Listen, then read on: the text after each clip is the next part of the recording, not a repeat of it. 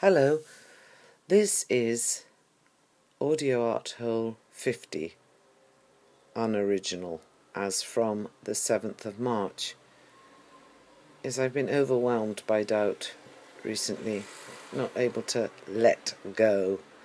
Uh, I'm a great champion of doubt, but in the right measure, just the right amount, and it's been, yes, not quite the right amount. It's funny because on the 7th of March, the day of the original Audio Art Hole 50, I arrived in Bath and the light, the sunlight on the yellow buildings was beautiful. This really antique, special city. It gave me a great deal of oh, visual pleasure.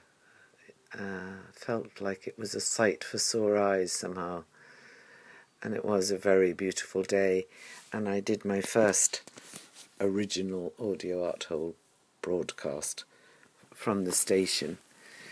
And uh, then again at the end of the day and didn't let go which was curious because I'd spent the whole day you know encouraging students and to let go and just do it you know release and then take a critical step back and consider I was very impressed by the young artists, students, you know, engaging with ideas and making work in these really tough times.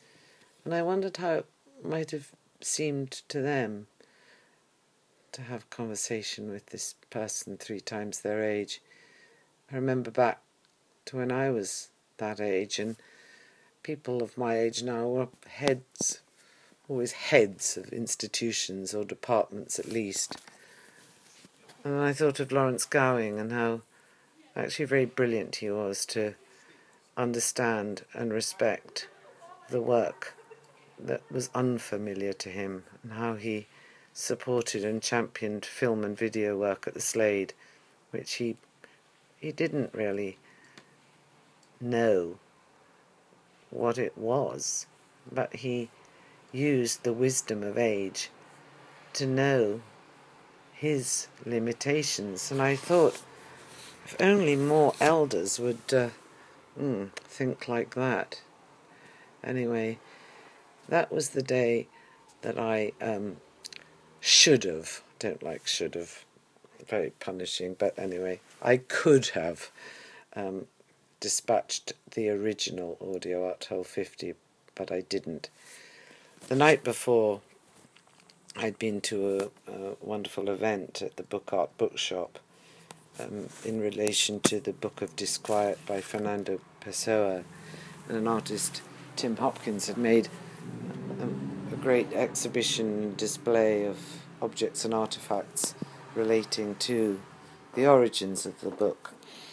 Um, and and I thought of all these fragments that, of course, you know, Fernando Pessoa is renowned for having ha- had, you know, many, and I thought of all the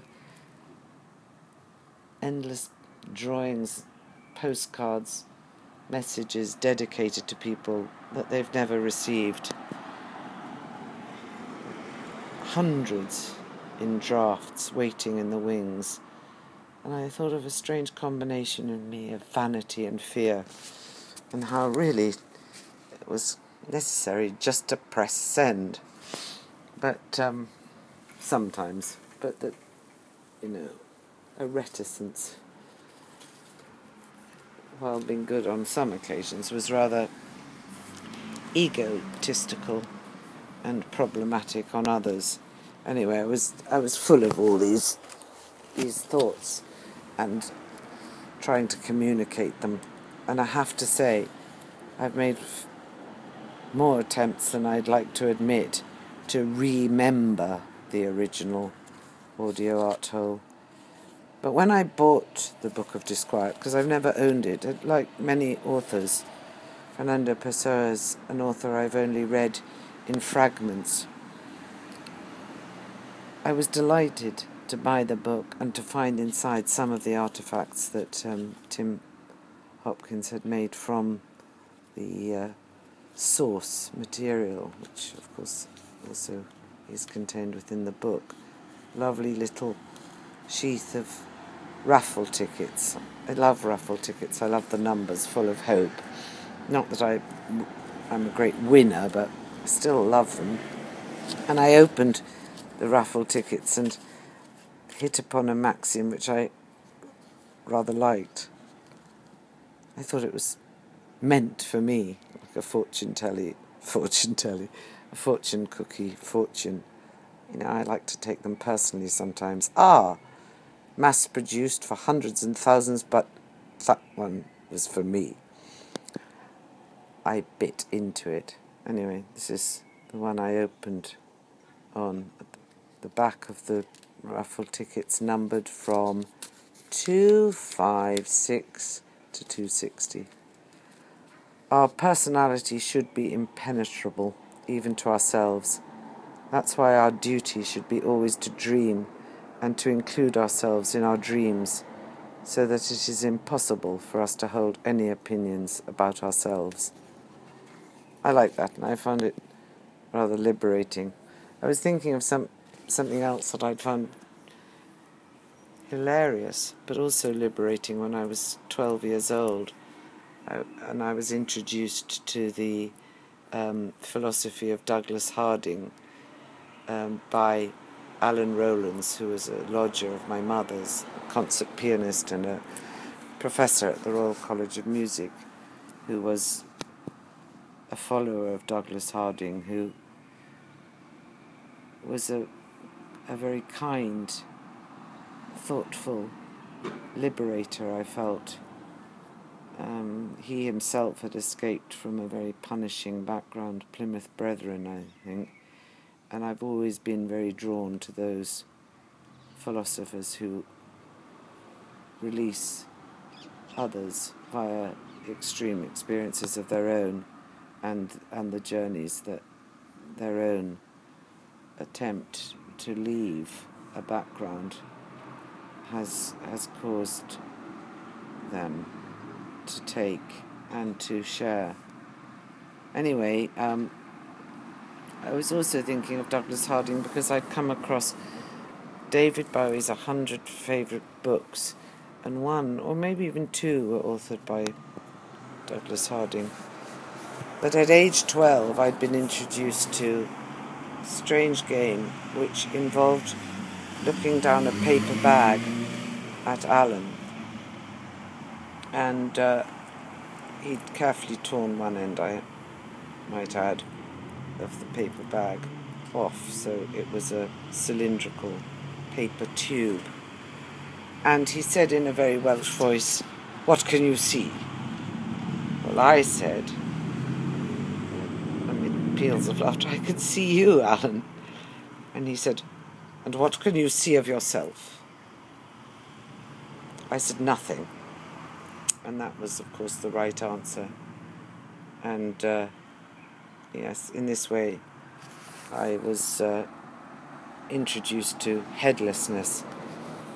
Anyway, um, it, it was, it, yes, it was a, a, good introduction, and although I shrieked with laughter, um, I really got something. I mean, they're not incompatible. Uh, laughter and uh, understanding. Anyway, I I I found um, Fernando Pessoa, similarly, the idea of him even very liberating, and the fact that he wrote in the in, in different characters heteronyms, not so much these heteronyms. These are not pseudonyms or pen names or anything like that, but actual other characters, inventions. Although I believe some Bernardo Soares, one name such as this, was more akin to uh, a semi autobiographical experience. But I love this idea. I found it very liberating. I thought, oh, this is might be a clue. This could be a, you know, an idea of how to go, how to go. something I've been talking about with the students, you know. What what kind of really gets you? What could could be a, a way? What could you find as a way? Anyway, I opened the book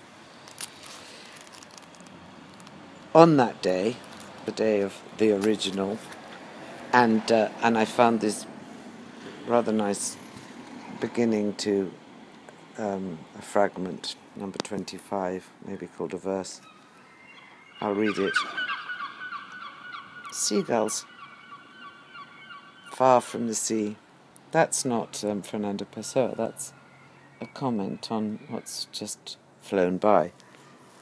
This is from the Book of Disquiet. I envy, though I'm not sure if envy is the right word, those people about whom one could write a biography, or who could write their autobiography. Through these deliberately unconnected impressions, I am the indifferent narrator of my autobiography without events, of my history without a life. These are my confessions and if I say nothing in them, it's because I have nothing to say. Well, there we are. So, bye for now. Thank you for listening.